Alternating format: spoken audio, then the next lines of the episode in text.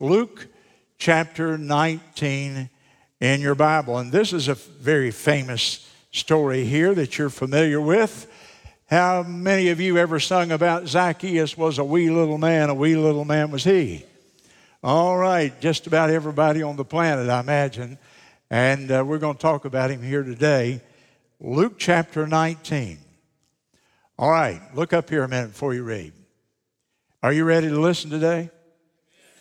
I got this sense that I, am pretty good on sensing my audience. I got a lot of experience. I got this sense sometimes that people are kind of, oh, well, you know, Clemson lost last night. Carolina blew out a team that our team could have beat. And um, it's kind of, you know, uh, Afghan is bad and uh, everybody's got COVID. And I don't know. I, I just hear I'm planting my body, but I ain't really here today. So I want you to get here today. You ready to move? Okay, I want you to listen today because you've heard this story a hundred times, but I got some good stuff here for you. Now I want you to get it and get your heart warm spiritually and go out of here today ready to serve the Lord Jesus. Amen. Well, Roddy's smiling down here. He's ready to go. So got a little expression from him. And uh, so let's read in God's word here and uh, get our hearts attuned. Luke chapter 19. And Jesus entered and passed through Jericho. And behold, there was a man named Zacchaeus who was the chief among the publicans, and he was rich. He sought to see Jesus, who he was, and he could not for the press because he was little of stature. And he ran before and climbed up into a sycamore tree to see him, for he was to pass that way. And when Jesus came to the place, he looked up and he saw him, and he said to him, Zacchaeus, make haste and come down, for today I must abide at thy house. And he made haste, and he came down and received him joyfully. And when they saw it, they all murmured, saying that he was gone to be guest with a man that is a sinner. And Zacchaeus stood and said unto the Lord, Behold, Lord, the half of my goods I give to the poor. And if I have taken anything from any man by false accusation, I restore him fourfold. And Jesus said to him, This day is salvation come to this house, for as much as he also is the son of Abraham. For the Son of Man is come to seek and to save that which is lost. And you may be seated. Go back with me, if you will, to chapter 18 in your Bible there before you look away from it. And go to verse 35 of chapter 18. It came to pass that as he was come nigh or near unto Jericho, a certain blind man sat by the way, by the wayside begging. So we have Jesus entering Jericho, the city of Jericho, back in chapter 18 and verse 35. And I preached on it, how he healed this blind man. And uh, the story of that is in the next few verses there. Now, apparently, Jesus is still on the outskirts of the town. When we come to chapter number 19 and verse 1, it doesn't say he's nigh to Jericho, but that he entered and passed through Jericho. So he's entering into the city as we begin chapter 19. In those days, the Romans would put a custom house, they call it, or a, a tax collection booth on the highways leading into the city. And whether you were going in or coming out, you had to stop there and make sure that you had paid your tax bill. And so this was a very um, common thing in that day. And obviously, Jesus is coming into town. He must have a big crowd of people with him, following him. And as he enters the city, he gains the attention of the chief tax collector, who's probably sitting in that booth, in that tax collection uh, house there. And somehow or other, Jesus caught the attention of this man whose name we know as Zacchaeus. Number one today, I point out to you a curious sinner. A curious sinner, and I see that in verse number two. there was a man named Zacchaeus, chief among the publicans, and he was rich. He was chief among the publicans, meaning he is the man over the other tax collectors.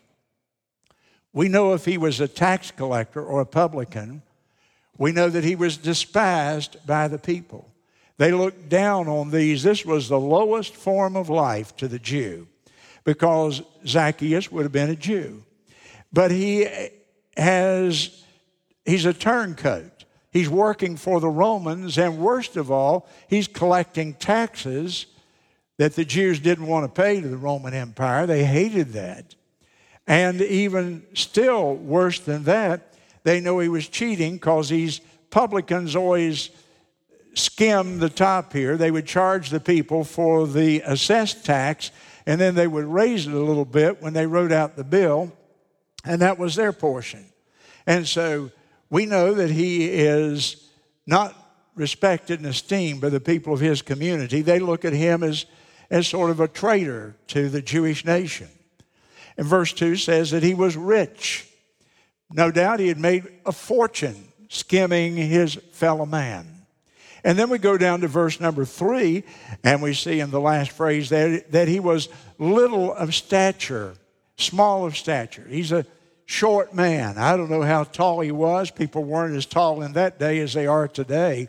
So he was probably five five or five six or something, a small of stature, as the scripture says. But we see something very commendable about him in verse number three. He sought to see Jesus. He was interested in the Lord Jesus Christ.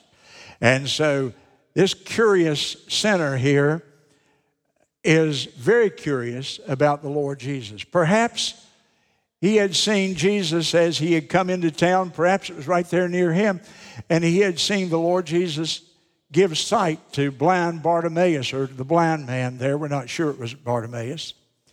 And so he had seen Jesus give sight to the blind, and this caught his attention. And he's so short he can't see over the crowd. It says he can't see for the press the crowd of people. And so he, I guess, has figured out in his lifetime that if you're as short of stature as he is, you've got to find a way to get up and see the sights. And so he runs. There's an enthusiasm here. He ran ahead of the Lord Jesus Christ in verse 4, and he climbed up into a sycamore tree. Notice the detail. Luke even tells us the specific type of tree because he wants to show us that this is not just a this is not a children's story. This is a true account from the life of the Lord Jesus. And so when we read these, don't think that these are just uh, nice little moral stories of some kind. No, this is a true account of a real space time happening it happened in the life of the Lord Jesus Christ, and the detail is written here so you will get the proper picture. This is, in fact, a sycamore tree, not an oak tree. I mean, the detail is there so you will live the account in its reality. And so he runs with enthusiasm and he climbs up in a sycamore tree because he wants to see Jesus. But let me give you a great truth and something everybody here needs to remember that uh, before he was looking for Jesus, Jesus was looking for him. Before he was looking for the Lord Jesus, the Lord Jesus was looking for him. And before you ever even thought about the Lord Jesus Christ, I can tell you, Jesus was interested in you. He was looking for you. Now, a curious sinner. But number two here, I see the sinner's friend a sinner's friend. And that, of course, is the Lord Jesus Christ. I chose to call this message today True Conversion. True Conversion. But I also thought about calling it the sinner's friend. And if you don't get anything else before you leave today, I want you to hear me on this one. Jesus Christ is the friend of the sinner. that means that Jesus Christ is the friend of every one of us because the Bible says all have sinned and come short of the glory of God, doesn't it? So, you know what you can do? You can think of that point, the sinner's friend, and say, and that means he's my friend. Jesus Christ is my friend today. When I read my Bible and I study the scripture over and over, I, am, I notice the fact that the life of Jesus Christ is characterized by compassion for other people. If ever there was a man on this planet who was a compassionate man, it is Jesus Christ. If ever there was a person who had a deep and serious and genuine concern for other people, it was the Lord Jesus. If ever there was a person who truly cared for the lost and all the people of the world, but especially the lost people of the world, it was the Lord Jesus Christ. You see, the Bible says that love is the very essence, the very nature of God. What does First John tell us? God is love. God is love. It means it's his very nature. He can't act any other way than to act out in love. And Jesus Christ was God. And so you would expect Jesus Christ to exhibit love in every single situation of life. In every situation, you're always going to find the Lord Jesus Christ acting in love. Even in those times when he was uh, uh, acting in a way that might appear that he was angry or that he was perturbed in some way, he always acted in love because love is acting in the best interest of other people. It, love isn't touchy feely, love is an action. And so Jesus sees Zacchaeus here. He reads in his heart and in his mind, this man really is interested in me. He's curious, but his curiosity is moving to a deeper interest. And the Lord Jesus Christ begins to talk to him. He is the sinner's friend. And Jesus loved all kinds of people. And the rest of the people in this crowd would have despised Zacchaeus, but not the Lord Jesus Christ. He loved a blind beggar back in the last chapter that we noticed last week. He loved the woman at the well who was uh, an immoral woman, but it didn't keep Jesus from showing and demonstrating love to her. He loved lepers those who had to stand and say, unclean, unclean, unclean, and they couldn't even approach anybody else. And Jesus walked up. I noticed in the story a couple of chapters back when Jesus healed the 10 lepers that it says the lepers came to him and he touched them. He touched them. You and I read that in Western modern times, and it's not very significant to us. Highly significant if you lived in that day because you couldn't touch a leper. If you touched a leper, you were ceremonially unclean. But Jesus wanted to convey love and compassion. And so he touches the untouchable, the lepers that day. Jesus Christ loved, obviously, the tax collectors, the most despised. He loved the fishermen, all classes and all kinds, all races, all sociological levels of people. There's nobody that our Lord didn't love. Now, you know, the reason that I stress that is so many people, and, and this can happen with uh, Christian leaders or it can happen with anybody, really. But we can love people generically, sort of generally, but not love them personally and, and specifically. And Jesus didn't love he didn't look over the multitude and say, I love y'all generically. He looked over the multitude and he saw every one of them and he loved every one of them personally and individually. I'm trying to make you feel and sense again that the, the Lord Jesus Christ, the creator of this universe, loves you personally for who you are, just as you are. I heard about a guy that was a professor in a college. He was a child psychologist, and he professed his love for, for children. He taught child psychology at the, at the university. And they decided to re-pour the sidewalk in front of his house. And so he came home from work, and the walk had been poured, and all the neighborhood kids had come and jumped up and down and played in the walk and written their initials and stuck things in it. And boy, it made him so angry. He was furious.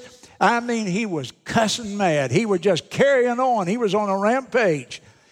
And he came the next morning to his class. And he was telling them about it. And he was, oh, those so and so kids came they messed up. And one of the class members said, Well, Professor, I thought you loved children so much. He said, I do. I love them in the abstract, but not in the concrete. and so Jesus didn't just love people in the abstract, He loved them in the concrete, didn't He? He loved them personally and individually, the sinner's friend. I dwell on that point because let me ask you a question. What is your attitude toward lost people? Or people in general, but specifically lost people? Ask that, that question of myself. What is my attitude toward lost people? I think there's two attitudes that we really have to avoid as Christians. Number one is the idea of being self righteous. It's just easy to look down on people that behave in a manner that you don't approve of. And it's just easy to say, you know, I don't want anything to do with them and I just need to avoid them. And we can be self righteous like the Pharisees were. We see the ugliness, and there's nothing uglier than self righteousness, is there? And we see the ugliness of self righteousness in the Pharisees. Over and over and over, they, they don't want anything to do with people who are sinners. That's the wrong attitude on one end of the spectrum. On the other end of the spectrum is, the, is an attitude of permissiveness toward it. That we just say, well, we don't care, and uh, we don't ever speak to them and talk to them about God's grace that would save them from their sins. There's a story in the Old Testament that's always captured my attention. It's the story of a man named Eli. He was a priest. He was the priest that you remember when Samuel went up, Samuel the prophet went up to uh, the temple, and his mother had uh, given him to the Lord, and she put him in the care of the priest there, and the priest was named uh, Eli. And Eli had sons of his own who had grown up and become priests. And there's a verse over there, it's in 1 Samuel chapter number 3. And it shows his permissive attitude towards sin, the other extreme. You have self righteousness over here, and you have permissiveness over here. And Eli was on the permissive end of the scale. In 1 Samuel 3 and 13, it says, His sons made themselves vile, wicked. They were committing fornication with the women who would come to worship at the temple. And, and here the priests were seducing them and and having a sexual relationship with them. And it says here about Eli that his sons made themselves vile and he restrained them not. He didn't say a word to them. His sons made themselves vile, extremely wicked and immoral. And he didn't even say anything to his sons about it. And by the way, he was ultimately punished for that by God, for his permissiveness. Now, what is my attitude toward people? Am I judgmental and self righteous, looking at them? They don't live according to my standard and my approval, and so I don't want anything to do with them. I avoid them. That's the Phariseeism. It's so ugly. But the other side of it is I can accept people, but I don't have to necessarily approve of their lifestyles. I can accept them and love them like Jesus did. And Jesus accepted everybody, but he didn't approve of everything that everybody did. And so it makes me look down at my own heart when I talk about Jesus and his attitude toward lost people. He was the sinner's friend. Now, in verse 5, Jesus stopped under the tree where uh, Nicodemus, Zacchaeus had climbed. And so he stops under the tree. Boy, what a powerful thought that the creator of the entire universe stops and he looks up under a tree and he sees the wee little man sitting out here on a limb looking for him. And Jesus speaks to him. He looks up And what does he say? He invites himself to go home with Zacchaeus that day. Zacchaeus, I'm going to come to your house today. And he invited himself. He didn't wait for Zacchaeus to speak to him. And here is salvation so clear. Now look in your Bible here in verse number six. And Zacchaeus made haste, and he came down from the tree, and he received Jesus joyfully. There's salvation. If you want to make a note in your Bible, there's a great description of salvation. He received Jesus, he received him joyfully. Turn three or four pages over to the right in your Bible to the book of John. It's just a few pages to the right there, chapter number one and verse number 12. John 1 and 12. But as many as received him, to them gave he the power to become the sons of God, even to them that believe on his name. A very significant passage of Scripture, John 1 and 12. Many of you would already know that by heart. In John 1 12, it shows me that two things happen when people receive Jesus Christ. First of all, they're born into the family of God. As many as received him, to them gave he the power to become the sons of God. There's the relationship, sons of God.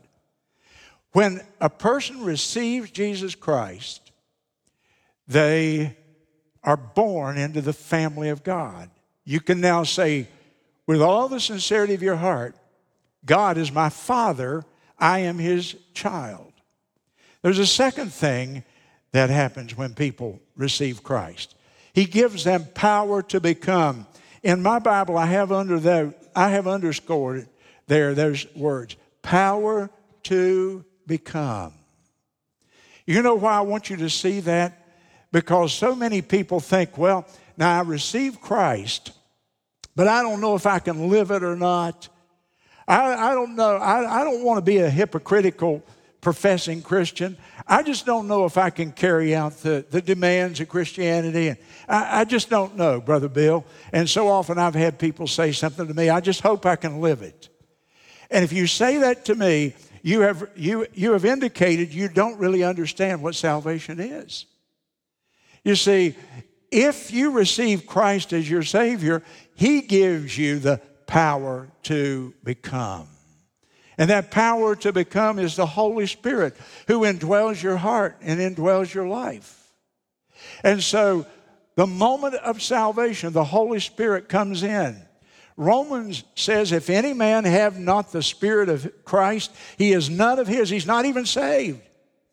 This idea that you get saved and then you, there's another experience, a work of grace in the future that you're going to get the Holy Spirit. Uh uh-uh, uh, that's not biblical.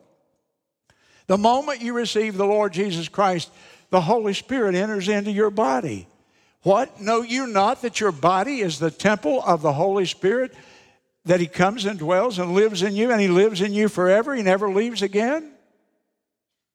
And so a Christian is a person who is empowered indwelled and empowered by the Holy Spirit. Now, you can thwart the power, you can ignore the power, you can live in such a way that God's power will not be working in your life. But if you desire to live for the Lord, you receive Christ as your Savior, Jesus will come in, you will become His child, and He will give you the power to live for Him. So he received Jesus joyfully. I want you to notice something. It didn't even say he prayed. I want to get hold of your attention a moment. There's no evidence that Zacchaeus prayed the sinner's prayer. There's no evidence that Zacchaeus ever said, Lord, come into my heart now and save me. Because I believe a person can get saved without praying. Now, I think it's rare and I think it's easier to pray and ask the Lord to come in. It kind of stamps the time in your mind. But it's not praying that saves you. It's receiving Jesus Christ, John 1.12. And so here he is, up on, here, here he is up on the tree. And Jesus comes and looks up there and says, Hey, Zacchaeus, come on down because I want to go home with you today. I want to go over to your house and spend some time with you. And he looks down into that face of Jesus and he sees the Son of God in all of his glory. He looks down and sees this is the most loving, magnificent, wonderful, majestic person who ever lived. I watched him as he came into town, the way he dealt with that crowd of people, with that blind man. He spoke, and that blind man was jumping up and down and shouting and could see. And now he is standing here saying he wants to go home with me.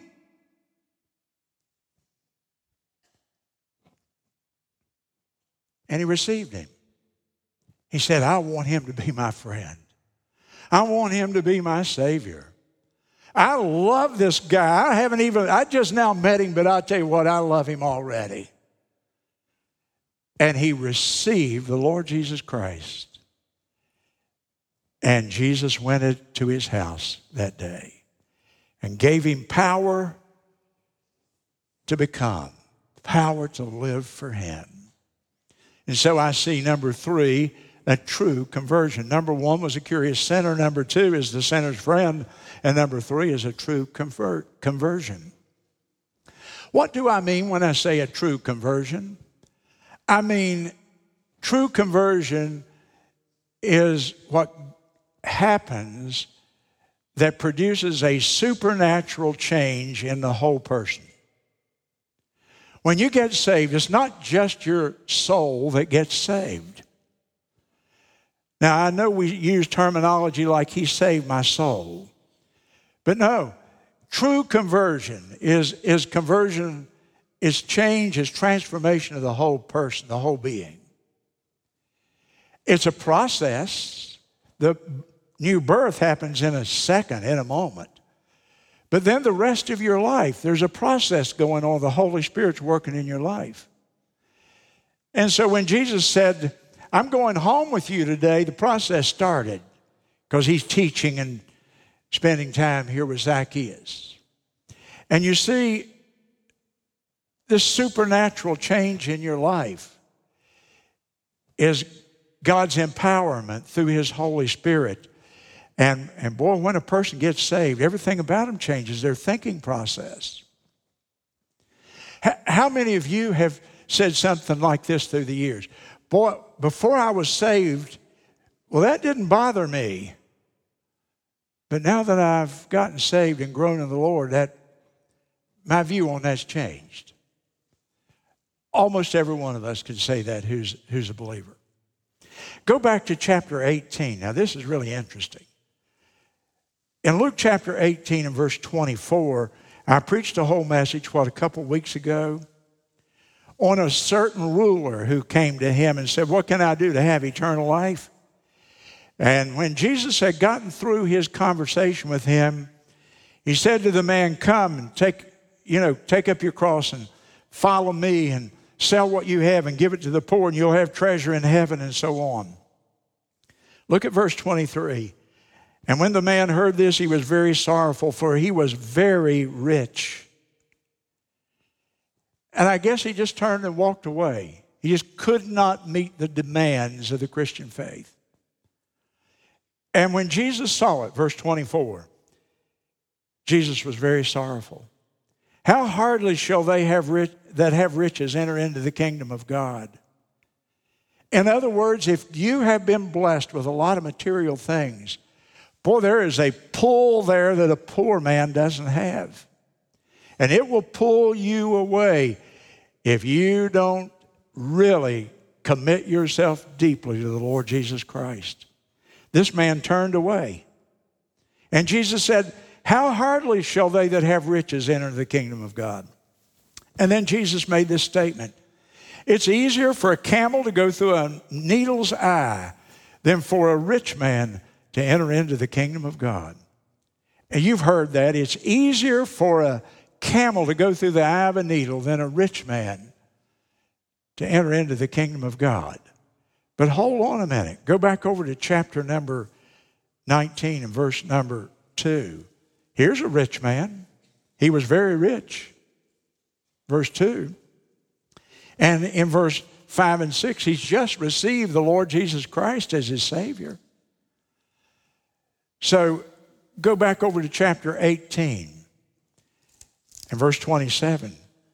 Jesus said, As that rich man over there walked away from him, the things which are impossible with men are possible with God.